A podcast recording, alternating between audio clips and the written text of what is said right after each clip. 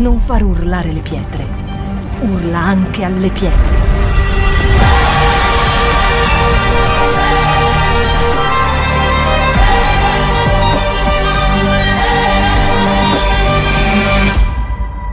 Shout 2022. Alza il volume della tua fede. Buongiorno a tutti. Chi non ho salutato? Ce ne sono tanti. I visitatori. Ah, è vero, ci sono i ragazzi di Monza. Facciamo un applauso. Benvenuti. Bene, eh, saluto l'altra ala così l'ho visti un pochettino.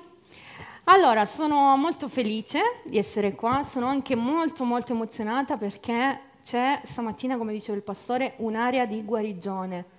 Stamattina è un'area di guarigione e la predica di oggi continua su questa scia.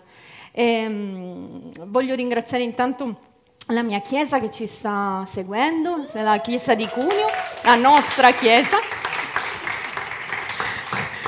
la nostra chiesa, mia del pastore Vince, ok, che ci sta seguendo da Cuneo. Ciao ragazzi, ci mancate, vi amiamo, eh, siamo qui ed è bello, ma ci mancate, tanto ci manca casa. E ringrazio anche i pastori, Gaetano, il pastore, Gaetano e il pastore Catrin, che per l'onore, tutte le volte che ci danno, di essere qui e portare la, la parola. E vi racconto questo, la, la parola di oggi è una parola che io ho ricevuto circa un mese fa durante un mio momento di preghiera. Ma io all'epoca non sapevo, anche se mm, mm, so che quando veniamo qui nostri, mia sorella, mio cognato, i pastori ci chiedono no, di, se vogliamo predicare. Io non sapevo ancora che saremmo venuti a predicare. Ma io ho sentito quando ho ricevuto questa parola che era una parola per Reggio quindi prendete questa parola perché è una parola che, mm, sulla quale Dio mi ha parlato molto, è una parola che ovviamente anche per la mia Chiesa, ma sapevo che era una parola che doveva essere condivisa. Quindi prendiamola con questo, con questo sentimento. E, um, è un tempo particolare per me questo. Cercherò, allora, io cerco di non muovermi tanto. Se vedete che mi muovo tanto, il pastore Catrin rimproverami pure, sì. È un periodo molto particolare, stavo dicendo, perché è stato un anno eh, un po' difficile, ok? E quando noi ci siamo lasciati l'anno scorso, io vi avevo raccontato che era stato un anno di grandi benedizioni lavorative e non vi avevo detto una piccola parte, eh, faccio veloce questo preambolo, eh, una piccola parte che Cambia tutto nel mondo del lavoro quando torno dalle vacanze, cambia completamente tutto e da una situazione tranquilla lavorativa che stavo vivendo, dove Dio mi aveva benedetto dandomi stagi, degli stagisti, uh, a settembre cambia tutto, uno, uno, di questi stagisti mi viene tolto e inizio un periodo di forte stress lavorativo. In questo forte stress lavorativo, mentre rientravo a casa da lavoro, a novembre, ho uh, un momento di forte stanchezza fisica, spirituale, perché ero molto appesantita. Uh, ho un tamponamento, un brutto tamponamento che causo io con la macchina. La macchina dis- viene distrutta completamente e io miracolosamente esco da quella macchina praticamente quasi illesa. Allora io voglio raccontarvi questo pezzettino perché eh, è tutto collegato. C'è qualcosa che succede nella nostra vita che noi pensiamo che non sia una cosa che abbia avuto un impatto, ma quella cosa, io sono uscita subito dalla macchina, ho detto sì, sto bene, guardavo intorno, dicevo sì, sono viva, non riuscivo neanche a rendermi conto perché l'adrenalina era così forte che non riuscivo neanche a rendermi conto del momento. Ma, e, e pensavo così che, di averla superata. Qualche ora, il giorno dopo, inizio a sentirmi come una specie di attacco di panico tutte le volte che ripenso e penso a quel trauma. Cosa che io non avevo vissuto in quel momento. In quel momento avevo detto, ah, sono viva, che bello, ok, non mi fa male tutto, esco dalla macchina, ok, sono viva, e, e esco così. In quel momento non succede questo, ma io ah, inizio ad accusare questo, una specie di attacco di panico tutte le volte che penso alla macchina, penso a quel momento e grido e piango in una maniera esagerata. E mi rendo conto che quello che era successo e che io apparentemente avevo, detto, avevo pensato come se fosse qualcosa che non aveva toccato il mio cuore, aveva toccato il mio cuore, la mia anima. E Dio mi ha fatto comprendere in questo tempo, in tutto questo anno, che ci sono delle cose che noi teniamo dentro, delle cose forti che succedono a noi, dei traumi che noi abbiamo, che devono essere curati, che devono essere portati fuori perché Dio vuole guarirci completamente, anche quando noi li accantoniamo, anche quando noi nel nostro cuore decidiamo che quel trauma è passato e non ha lasciato conseguenze, ma lascia delle conseguenze. E proprio mm, per questo, in questo tempo, Dio mi sta, um, uh, sta, um, sta curando un'altra parte di me, un'altra cosa, una più profonda di questo incidente. Questo incidente poi ha lasciato dei piccoli, dei piccoli strascichi che io ancora eh, devo, devo, mettere alla luce, devo pregare sopra, devo guarire. Hm? Ma Dio sta facendo un altro lavoro più profondo in me e mi ha fatto comprendere come quello che succede nella nostra vita, che ognuno di noi ha passato un determinato trauma, qualcosa che ha caratterizzato in un modo o nell'altro la nostra vita. Allora io per esempio dico, eh, ho avuto un lutto improvviso, un papà è mancato, allora qualcuno di voi può avere eh, una situazione lavorativa, un, un, disastro lavorativo, un crack economico, un, un divorzio dei propri genitori, dei propri eh, parenti, un lutto improvviso, qualcosa che ha cioè che ha caratterizzato la nostra vita. E so che per ognuno di noi è stato così. C'è, c'è, qualcosa, per mio marito è stata la dipendenza, c'è qualcosa che vuoi, mh, mm, vuoi o non vuoi, nolente o nolente, ti ha fatto essere quello che tu sei adesso. E quello che mi diceva Dio era che a volte noi pensiamo che non siamo quella parte, cioè noi siamo quella parte, siamo anche quella parte da guarire, da perdonare, da curare, da proteggere, siamo anche quelli. E Dio mi diceva che, mm, mi faceva comprendere che non possiamo saltare dei pezzi della Bibbia. E uno dei miei versi preferiti si trova in Romani, capitolo 8, verso 28, un verso molto conosciuto, che dice così. Ora sappiamo che tutte le cose cooperano al bene di quelli che amano Dio, i quali sono chiamati secondo il suo disegno. Ok? Noi leggiamo questo diciamo amen, ma mentre diciamo amen pensiamo Pass, se tu sapessi quello che sto provando, se tu sapessi quello che ho vissuto io, se tu sapessi quello che è stato e quello che ancora è nel mio cuore, io non posso dire che tutto coopera al bene. Io lo so perché dentro di noi c'è questa parte umana che si ribella a tutto quello che è la parola di Dio e che non riesce perché ha un conflitto dentro, qualcosa con cui combattere e dice nel mio cuore non credo profondamente in questo. Ma Dio ci, ci insegna questo perché questo eh, ci fa comprendere che nella sua totalità e nel suo disegno perfetto, anche quello che sembrava un disastro, anche quello che sembrava un fallimento, quello che sembrava una morte spirituale, fisica, è un passaggio importante per quello che siamo ora. E iniziamo così. Voglio farvi vedere un video che, che ci parlerà un pochettino. Vi faccio prima una premessa. Ah, va bene, vai, vai, video, video, video, video, video. C'è spoiler. La teniamo sotto stretto monitoraggio. D'accordo. Jack, abbiamo perso il terzo bambino. Mi dispiace molto. Il, il secondo bambino è una signorina molto forte il terzo bambino era un maschietto, ma il cordone ombelicale gli impediva di respirare. È nato morto, non ho potuto fare niente. Mi scusi, ma non ci sto capendo molto. Mia moglie sta bene e si sveglierà molto presto. Hai due bellissimi figli in salute, Jack. Un maschio e una femmina. Terzo non ho potuto fare niente, credimi.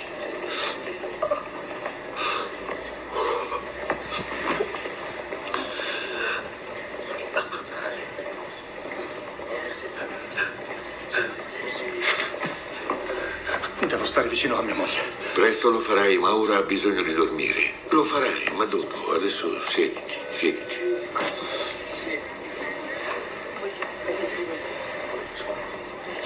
Vuoi che ti faccia compagnia per un minuto? Sì.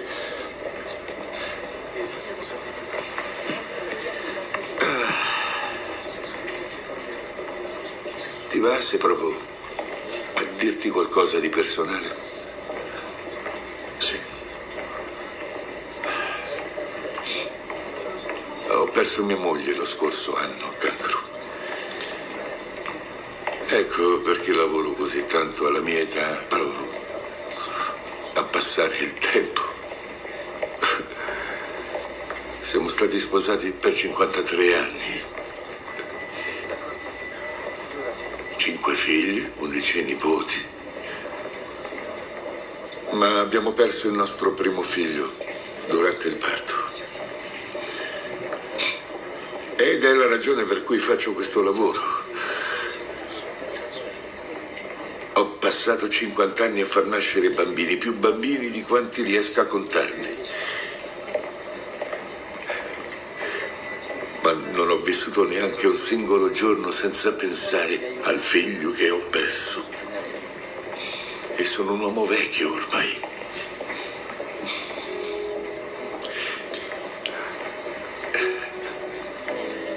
Adoro pensare che per via del figlio che non ho mai abbracciato, per via della strada cui lui mi ha condotto, io ho salvato un numero infinito di bambini. Sì.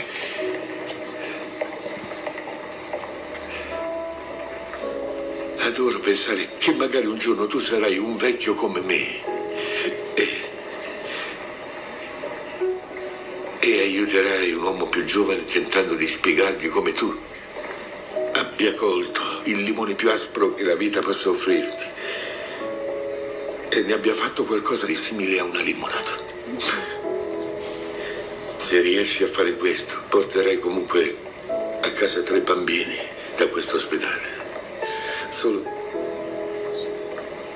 Solo non come avevi pianificato. Non so se questo sia un discorso da saggio da vecchio, ma può esserti d'aiuto.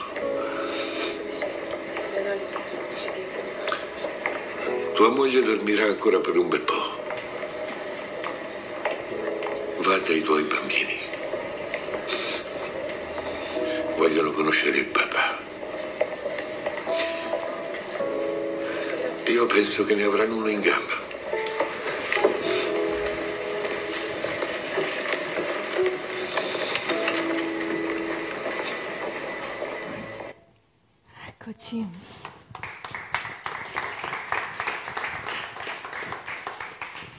Dov'è Sara? ok, è tipo la boh, decima volta che guardo questo video e piango, mi viene da piangere perché è fortissimo. Non è un film cristiano, ok? Stiamo parlando di una serie, non so se alcuni lo conoscono, di Easy Sass. In questo anno particolare ho iniziato a vedere questa serie che non è cristiana e ci sono delle cose, le voglio specificare perché ci sono delle cose che non sono propriamente cristiane, ok? Non, eh, ci sono degli atteggiamenti, delle parole, ok? Ma ho, e questa è la prima puntata, ha toccato così tanto il mio cuore questa frase, che mi ha fatto comprendere, ho detto no, non è possibile, questo regista è un cristiano, non è possibile, questo sembra la parola di Dio. La parola di Dio che ci dice che da quello che è apparentemente aspro, un limone, che scopriremo oggi sotto questo spoiler, un limone aspro verde, tiriamo fuori, se vogliamo, una limonata. E Dio mi faceva comprendere che c'è un processo in tutto questo, perché a chi piace la limonata? Ne abbiamo bevuta quest'estate con mia sorella, col pastore, mentre eravamo allo zoo, una limonata buonissima che ci hanno un po' ingannato perché pensavamo che fosse una granita, però limonata ghiacciata senza ghiaccio. E il ghiaccio era rimasto sotto. E la cameriera ci ha detto ma sì ma il ghiaccio c'è nella macchina del ghiaccio della limonata. Va bene ok e quella limonata in un giorno di caldo assurdo ci ha rinfrescato. Noi eravamo a parte gli scherzi a parte che non c'era il ghiaccio ma era fresca. E ci ha rigenerato perché questo è il senso della limonata. Non so se, se sapete come si prepara. Vi insegnerò qualcosa stamattina. E sarà bello. Ma prima di tutto io voglio far parlare la parola di Dio, perché la parola di Dio parla al nostro cuore in modo da farci comprendere veramente quello che Dio vuole per la nostra vita.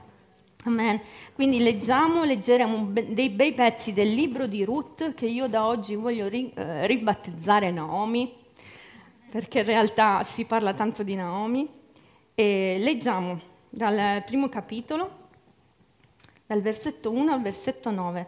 Io tengo la Bibbia, a me piace la Bibbia cartacea, ragazzi, soprattutto quando predico, mi piace leggere da qua.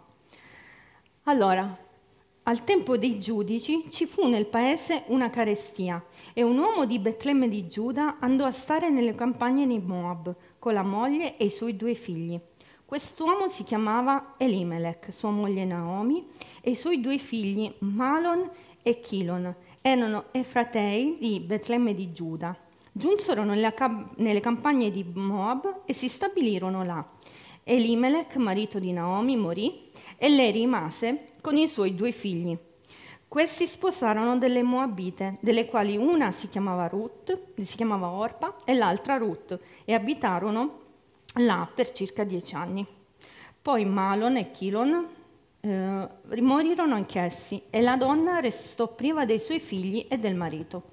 Allora, allora si alzò con le sue nuore per tornarsene dalle campagne di Moab, perché nelle campagne di Moab aveva sentito dire che il Signore aveva visitato il suo popolo dandogli del pane.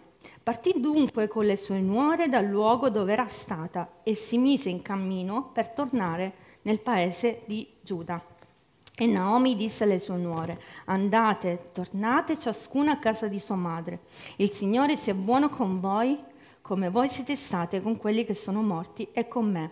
Il Signore dia a ciascuna di voi di trovare riposo in casa di un marito. Nel frattempo, Naomi cerca di convincere le nuore okay, ad andarsene, a fare la loro strada, a intraprendere la loro strada ma una delle due, una delle due va, dice ok, tu, anche se tu mi hai benedetto tantissimo, io tornerò al mio paese. E l'altra dice no, io rimarrò con te. E leggiamo la continuazione che è sempre capitolo 1, 16-22. Ma Ruth rispose, non pregarmi, non pregarmi di lasciarti per andarmene via da te, perché dove andrai tu, andrò anch'io, e dove starei tu, io pure starò, il tuo popolo sarà il mio popolo e il tuo Dio sarà il mio Dio. Dove morirai tu, morirò anch'io e là sarò sepolta. Il Signore mi tratti con il massimo rigore, se altra cosa che la morte mi separerà da te. Quando Naomi, Naomi la vide fermamente, decise di, non, di andare, decisa ad andare con lei, non gliene parlò più. Così fecero il viaggio assieme fino al loro arrivo a Betlemme. Fermiamoci un attimo, poi ti faccio continuare. Scusateci, scusatemi, media, oggi vi farò un po' impazzire. No, non è vero, sono buona. Al tempo dei giudici. Inizia così il capitolo. Sappiamo che era un tempo molto difficile.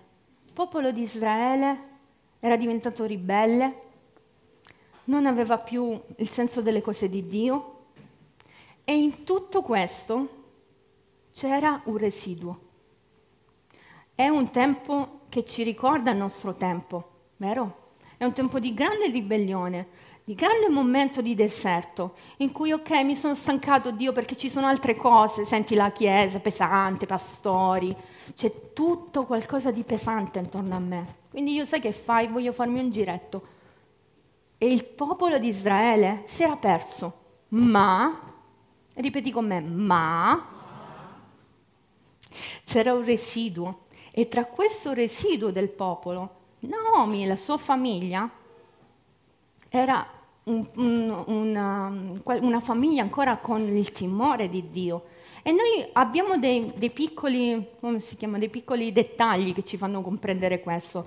Ovviamente non è scritto tutto, ma noi capiamo che dalla testimonianza di Naomi nei confronti di Ruth, noi vediamo che c'è qualcosa che fa attaccare la sua famiglia e, e rende la sua famiglia attaccata alle promesse ancora di Dio. E noi vediamo che Naomi passa la prima fase della limonata. Passa la prima fase. Sapete qual è la prima fase? Come si inizia a fare la limonata? Quando il, il limone viene premuto per far uscire i succhi gastrici, i succhi dentro, i succhi, scusate, i succhi, i succhi all'interno. Ed è la prima fase in cui Noemi si ritrova, in una fase importante della sua vita, in una fase in cui deve rimanere ferma, rimanere ferma, nonostante tutto quello che le è successo intorno. E lei va da una testimonianza così, fe- così forte che la nuora, quante sono nuore qua? Quante sono nuore qua? Quante volte sappiamo che è difficile il rapporto nuora, suocera. La nuora, la nuora, la ama così tanto che dice no aspetta, io ti seguirò, io verrò con te. E io mi sono, mi sono detta ma come suo marito è morto, si può fare un'altra vita, può fare tutto quello che vuole, può fare quello che non ha fatto. Tra l'altro noi leggiamo che per dieci anni rimane col marito. No? Abbiamo letto insieme questo. Poi dopo vi spiegherò un'altra cosa. Per dieci anni rimane col marito in questa terra sconosciuta. E dice a un certo punto, io, cioè, io seguirò mia suocera, perché la sua testimonianza, la sua testimonianza mi ha colpito. E Naomi cosa fa? Premuta rimane ferma con tutto quel dolore, rimane ferma in Dio e diventa colei che trascina una persona non credente, perché in realtà è questo che succede, dice io con tutto quello che ho vissuto, con la mia tragedia, in un modo inconsapevole, inconsapevole, l'aveva evangelizzata, possiamo dire così, l'aveva attirata a sé con la sua testimonianza. E cosa succede poi? Quello che mi, mi, fa, mi fa, ancora eh, di più così sorridere, lei inizia a dire, non solo tu mi hai tirato con la tua vita, ma io ti, ti prometto che il tuo Dio sarà il mio Dio. Dovunque andrò, io ti seguo, dovunque tu andrai ti seguirò e il mio popolo, il tuo popolo sarà il mio popolo. Quindi non solo evangelizzata, discepolata sostanzialmente, la segue in tutto questo. Ma arriva un momento nella vita di Naomi e nella vita di ognuno di noi, che è il momento del coltello, è il momento del dolore. Guarda Naomi come reagisce in un momento di difficoltà. Lei fa tutto questo a un momento di... Guardiamo gli alti e bassi di Naomi in tutto questo. Guarda cosa succede. Così fecero il viaggio assieme fino al loro arrivo a Betlemme. E quando giunsero a Betlemme, tutta la città fu commossa per loro. Le donne dicevano, è proprio Naomi. E lei rispondeva, mi chiamate Naomi, chiamatemi Mara, perché l'Onnipotente mi ha riempito d'amarezza. Io partii nell'abbondanza e il Signore mi riconduce spoglia di tutto. Perché chiamarmi Naomi quando il Signore ha testimoniato contro di me e l'Onnipotente mi ha resa infelice? Così Naomi se ne tornò con Ruth, la Moabita, sua nuora, venuta dalle campagne di Moab. Esse giunsero a Betlemme quando si cominciava a mietere l'orzo. Guarda cosa succede. Quando entra nella sua terra, lo scoraggiamento prende il sopravvento. E lei, che Dio e Dio la vuole trasformare in tutto questo, viene tagliata. Un taglio secco, netto, volevo fare, ma non ci sono riuscita. Lei viene spezzata. E questa cosa cosa succede? Le, le fa credere che lei non è più la stessa. Lei cambia la sua identità. Lei stessa dice, non sono più io Naomi, perché io mi sono spezzata, perché ho perso la mia identità. Tu guarda in questo, in questo bellissimo processo che lei sta facendo. C'è un momento che lei dice, lei in qualche modo riesce a, a curare una nuora, no? a far venire la nuora a Dio. Successivamente, un momento di crisi, viene spezzata, ma Dio la sta spezzando, perché Dio vuole farci comprendere che anche quando è il momento della difficoltà, quando arriva il momento in cui non solo noi non ci crediamo, non ci credono gli altri, loro, i, i suoi amici l'accolgono, i fedeli l'accolgono, dicono sei tornata, che bello, è bellissimo vederti. E, io, e, lei dice non sono più la stessa perché mi manca qualcosa, si è rotto qualcosa dentro di me, ma mentre si è rotto qualcosa dentro di lei, Dio la stava lavorando. Come Dio vuole lavorare qualcosa dentro di noi, mentre noi ci rompiamo, mentre noi siamo un po' ora sto bene, subito dopo non sto più bene, oggi è una giornata no, oggi è una giornata sì. E Dio, e mentre noi rive- non vediamo questo, noi stiamo facendo un percorso. E arriva un certo punto che noi sap- sappiamo un po', io vado avanti con la storia, cosa succede con la storia, chi la sa. A un certo punto Ruth arriva nelle campagne di un parente, ok, di Moab, di Boaz, scusate. Arriva nelle sue campagne, inizia a lavorare nelle sue campagne. E guardate cosa fa Naomi, una cosa straordinaria. Lei che poteva dire, guarda, ora tu dovrai tenere il lutto per tutto questo tempo, no? Perché mio figlio è mancato, mio marito è mancato, i miei figli sono crollati e tu sei vicino a me per farti... Lei iniziava già prima, aveva, detto fatti una vita, ma qua cosa fa? Fa una cosa straordinaria, non solo l'aiuta, la incoraggia. Tu pensa, pensa a una situazione come può essere la nostra. Quando noi viviamo un momento difficile, e io mi sono immaginata questo, se io fossi stata Naomi, cioè quanto avrei pianto, quanto avrei detto, Mamma mia, questa ragazza mi ricorda mio figlio, mi ricorda il tempo che ho passato con mio figlio, mi ricorda quel, un tempo di felicità, io non la voglio più vedere. Ma lei cosa fa? Non solo se la tiene, la incoraggia, la incoraggia per stare con un altro uomo, per sposare un altro uomo, per curare un altro uomo, per amare un altro uomo. È lì che arriva il tempo della premitura. Quando Dio cosa fa in noi? Quando noi non vediamo, quando noi non speriamo, arriva un momento di dolore profondo, possiamo dire così. Io mi sono immaginata Ruth, eh, Naomi in tutto questo, dire, Signore, è mio figlio? Poteva essere mio figlio? Dov'è? E quante volte noi vediamo le situazioni della nostra vita e noi diciamo perché? Che cosa è successo? Perché a me?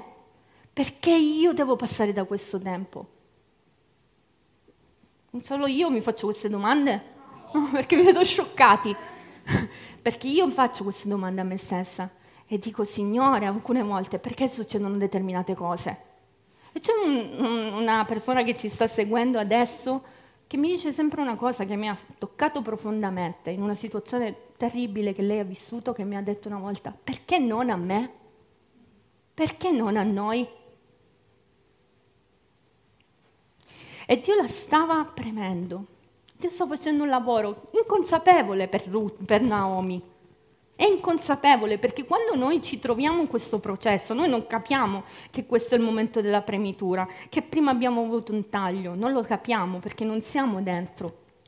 Ma Dio stava, sta lavorando in noi in un modo straordinario e, e questo è da dire, Naomi ha permesso a Dio di essere lavorata, facendo cosa? Delle scelte lei manda la nuora, hm? lei manda la nuora e dice ok, questa era la mia famiglia una volta, quella, è quella è stata la mia famiglia, la mia famiglia distrutta. E lei in un modo inconsapevole, così facendo, incoraggia la ricostruzione della sua famiglia. Vi state rendendo conto di tutto quello che sta succedendo? E succede così. E incoraggia per, a, a, mm, a stare con quest'altro uomo e quest'altro uomo cosa diventa per la loro famiglia? Andiamo velocemente, diventa riscatto. L'uomo paga un prezzo per loro, dice i miei beni saranno i tuoi, io ti pagherò perché era, doveva riscattare e non aveva parenti, non aveva la possibilità di essere libera, ok? Quindi noi sappiamo nell'Antico Testamento cosa, come funzionava la legge del riscatto. Lui dice pagherò io riscatto. Tutto questo perché una persona ha spinto Ruth. Tutto questo perché stava continuando Dio a lavorare nel suo cuore. E ascolta cosa adesso viene, cosa succede. Dopo pre- il taglio netto, dolore, ancora premitura, Dio lavora nel nostro cuore, Dio cambia le cose. E iniziamo noi a pensare, grazie, iniziamo noi, dava fastidio, e iniziamo noi a prendere così vita, no? Perché quando vediamo le cose che vanno nella direzione giusta, noi iniziamo a prendere vita, è vero? Quando noi ci incoraggiamo, vero? Quando succedono le cose belle, ci incoraggiamo. E, e Naomi inizia a vedere questa situazione bella nella sua vita e dice, può succedere qualcosa nella mia famiglia, ci sarà qualcosa di bello, una ricostruzione, ma lei non aveva compreso il disegno perfetto che Dio aveva mm, pensato per loro. E ci arriveremo, perché sai che cosa succede nella nostra vita? Noi abbiamo una vista completamente limitata, siamo limitati, noi vediamo il dolore, vediamo la situazione, diciamo non c'è più speranza, non sappiamo che abbiamo un Dio creativo, chi lo sa? Amen. Io, mi piace questa, questa, definizione di Dio, un Dio creativo, che Lui che crea delle cose assurde dove non ci sono. E quello che era il nostro limone aspro dell'inizio diventerà qualcosa di buono alla fine. E ci arriviamo ancora. A un certo punto, cosa succede? Succede che nella, nella mm, quindi il capitolo 3 succede che Naomi incoraggia Ruth e cosa succede al capitolo 4? La storia completamente capovolta. Arriva lo zucchero. Arriva lo zucchero. Arriva la benedizione. Arriva qualcosa che fa tirare noi fuori un respiro di sollievo, perché non abbiamo detto all'inizio, il limone è aspro, è impossibile da mangiare, chi lo sa? Lo puoi mangiare, ma dopo ti seccherà la lingua. ok? A me piacciono legu- gli agrumi aspri, mi piacciono, però dopo un po' ne posso mangiare mezzo, ok? Avete mai fatto la prova col bambino? Cosa fa subito? Ah, ok. Perché è aspro, immangiabile, qualcosa che deve essere trasformato. Arriva lo zucchero nella nostra vita. E quando arriva lo zucchero nella nostra vita, noi siamo felici, noi iniziamo diciamo, wow Signore, che bello. Ma non abbiamo compreso che lo zucchero è, un, è un passaggio di tutto quello che è successo, insieme al taglio, alla premitura, ed è insieme, ed è tutto qui. E comprendiamo che lo zucchero è qualcosa di positivo. Là diciamo, ah è vero, che bello, il Signore sta ricostruendo la mia storia. Ma io voglio dirti che ogni fase è importante per questo, ogni fase del processo è importante. E succede questo. Arriva lo zucchero, no? Leggiamo un attimo il capitolo 4, dal verso 13 al 22, che dice così. Così Boaz prese Ruth, che divenne, divenne sua moglie. Egli entrò da lei e il Signore le diede la grazia di concepire e quella partorì un figlio. E le donne dicevano a Naomi, benedetto il Signore, il quale non ha permesso che ti mancasse uno con il diritto di riscatto. Il suo nome sia celebrato in Israele. Egli consolerà l'anima tua e sarà il sostegno della tua vecchiaia. L'ha partorito tua, tua nuora che ti ama e che vale per te più di sette figli. E Naomi prese il bambino, se lo strinse al seno e gli fece da nutrice. Finora fermiamoci un attimo. Cosa succede? Arriva lo zucchero. Hm? Arriva lo zucchero, mettiamo lo zucchero e la limonata. Va. Ok? La limonata va. Adesso la limonata è pronta, vero? È pronto o no la limonata? Sì. Perché quello che, quello che, era, divent- quello che era partito come qualcosa di difficile, di aspro, di immangiabile, è diventato adesso qualcosa, abbiamo messo l'acqua in tutto questo che non, ora dirò, è diventato qualcosa di commestibile, non solo commestibile, ma buono. E ora diremo anche qualche beneficio di questo, no? E arriva cosa? Lo zucchero. Guarda la benedizione. Vi ricordate come siamo partiti? Noah, ne, Ruth e suo marito per dieci anni, anche io questa, questa cosa ieri lo, mi è venuta in mente, per dieci anni non hanno avuto un figlio. È vero?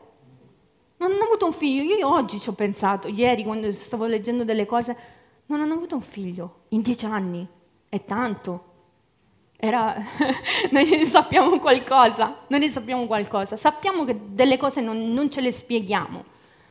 Ma arriva, lei si sposa con, con Boaz e arriva suo figlio. Incredibilmente, ma non un figlio qualunque, perché non diventa poi un figlio qualunque. Quindi da che non aveva figli Ruth a che arriva un figlio che cambia la storia della nostra vita. Possiamo dirlo? Ok? Cambia questa storia. E sai perché questo? Perché la limonata, dove è il mio bicchiere? La limonata, eh, perché dobbiamo leggere, aspetta, leggiamo ancora e io ti... Leggiamo ancora questo pezzo così comprendiamo il tutto, per chi magari non lo sa. Le vicine gli, gli diedero il nome e dicevano, il verso 17, è nato un figlio no, a Naomi, è nato un figlio a Naomi, ok? Che era il figlio di Ruth, ok? Lo chiamarono Obed, egli fu il padre di Isai, padre di Davide. Ecco la posterità di Perez. Perez generò Kesron, Kesron generò Ram, Ram generò Aminadab, Aminadab generò Nason, Nason generò Salmon, Salmon generò Boaz, Boaz generò Obed, Obed generò Isai e Isai generò Davide. Cioè tu guarda che cosa è successo, guarda come Dio ha trasformato una cosa assurda, una tragedia, era la distruzione di una famiglia, trasforma la tragedia in qualcosa non solo di buono per loro, perché qua arriviamo al punto molto buono per noi, quello, quello che ci piace forse meno. Perché sai che cosa succede? Quando noi, quando noi, viviamo una nostra tragedia, un momento difficile, quello che è la nostra chiave, come dicevo all'inizio, quello che è stato caratterizzante per noi, che ha caratterizzato la nostra vita, il nostro carattere, quello che siamo ora, noi sai cosa pensiamo? Questo è per me. E per me ci sono io ed è mio ed è tutto mio, il dolore è mio e questa cosa rimarrà per me e, e non abbiamo nessuna visione del regno di Dio. Ma niente, nessuna, perché noi vediamo il problema e c'è solo il problema davanti a me, c'è solo il problema. Ma Dio ci vuole fare comprendere una cosa, che la limonata è buonissima per noi. Se noi abbiamo bisogno di bere, assolutamente. La limonata, sapete quanti benefici ha? Lo sapete? Alcuni pensano, io ignoran- igno- da ignorante, cioè sempre hanno detto, ah la limonata stringe, no? In realtà non è vero, non è vero voglio eh, sfatare un mito, mi dispiace, non è che la limonata stringe, la limonata regola il nostro eh, intestino, ok? Quindi la limonata in realtà ci aiuta mm, veramente a liberare le scorie, possiamo dire questo. Ha, ha effetti diuretici, quindi ci fa uh, fare tanta plin plin, ok? E ci, dà, ci, dà, um, ci aiuta a dimagrire, perché insieme all'acqua ha un...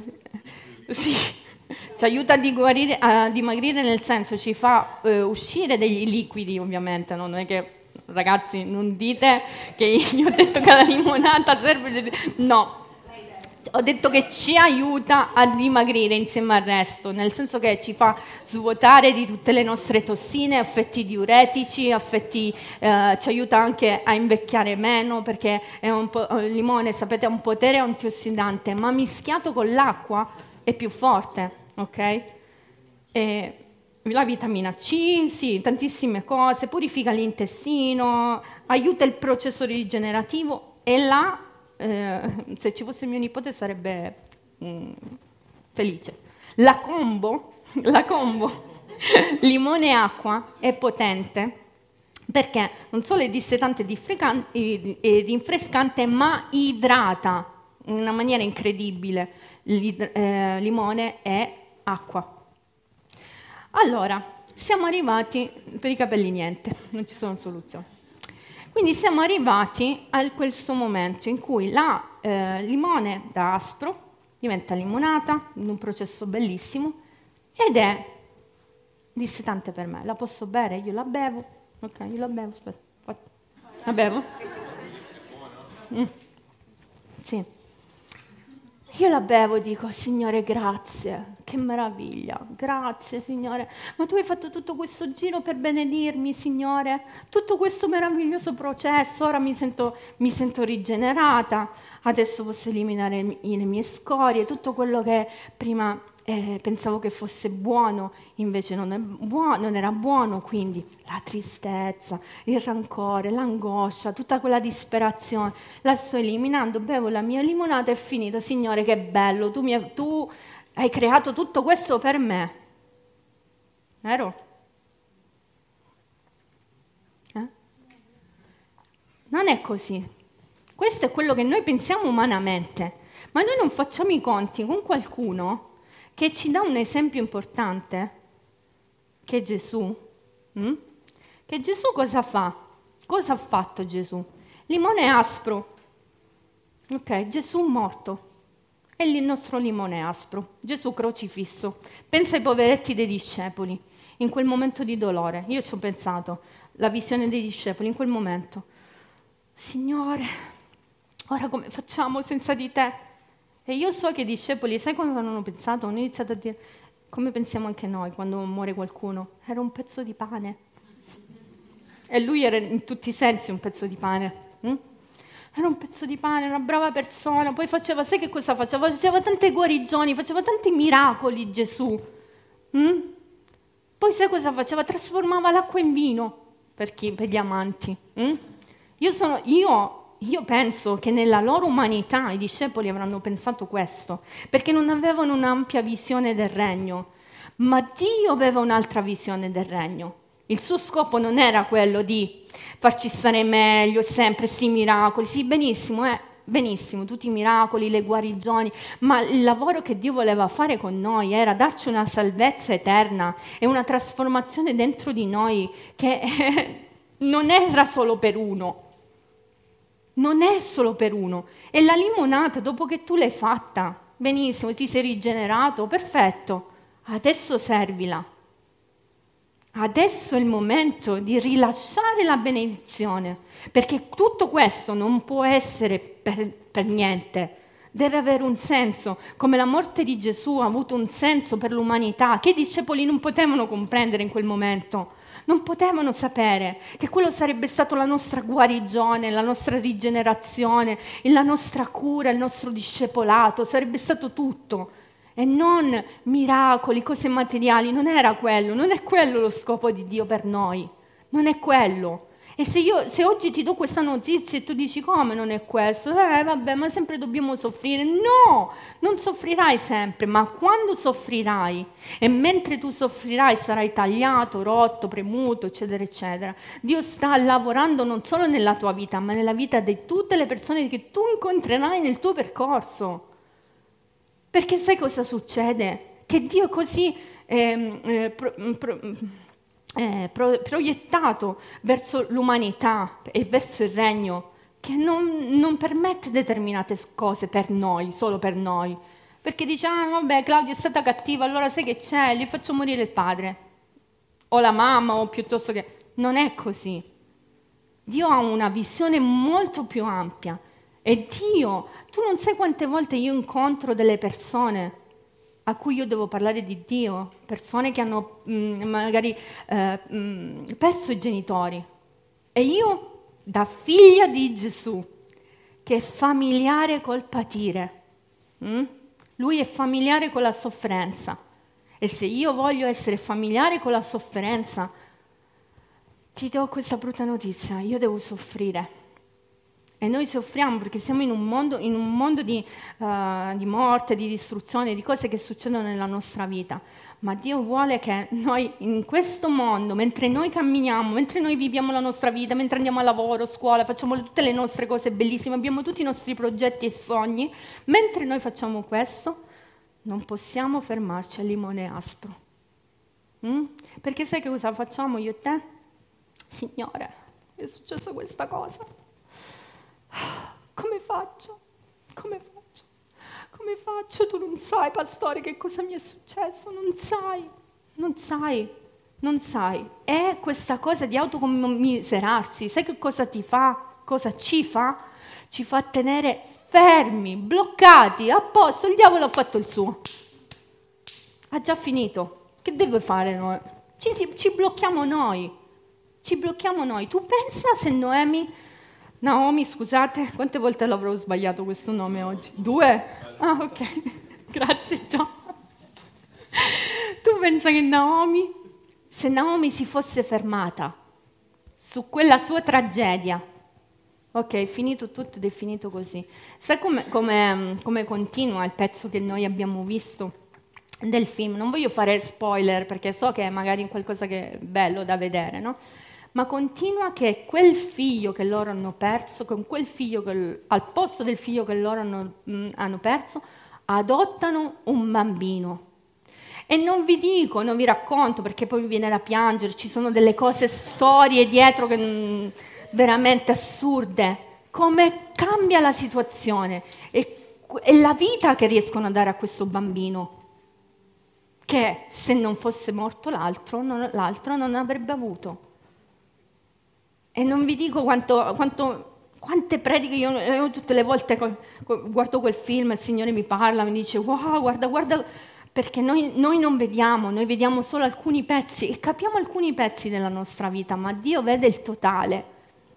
E questa mattina vuole eh, rinfrescarci, dice, dirci, ok, è il momento, se, se questo momento, il tuo momento, è il momento del limone aspro, o se lo è stato per tanto tempo, perché io lo so che noi a volte tratteniamo, perché è doloroso, è incredibile, lavorare col dolore, lavorare con la sofferenza è terribile, ci fa male. Sapete che molte cose che succedono nella nostra vita mh, mm, sono, sono, siamo coscienti, ma è come se noi le volessimo allontanare, come se si potessero superare, così magari facendo altro, eh, appassionandosi a qualcos'altro. Non è così, perché tornerà prima o poi nella nostra vita, tornerà. E cosa, sai che cosa succede? Cosa mi ha fatto comprendere tutta questa storia? Che anche quando arriva, cioè, i ricordi arrivano, no? E per un po' accusarci, farci riprovare quel dolore, farci rivivere determinati momenti. Non lo so, tu magari hai subito un lutto e quando vedi, vedi un'altra situazione di lutto o un divorzio, quando tu hai a che fare con un divorzio non puoi più sentire di divorzio, vero? Hai, quando hai subito una delusione amorosa tu non ne vuoi sapere più perché quello causa in te un ricordo, causa un dolore pazzesco. Penso a tutte quelle persone che hanno subito abusi. Tu non vuoi rivivere determinate cose, ma quelle cose che noi teniamo dentro e che sono irrisolte possono creare delle difficoltà a vivere la vita del sovrannaturale che Dio ci ha chiamato a vivere. Amen.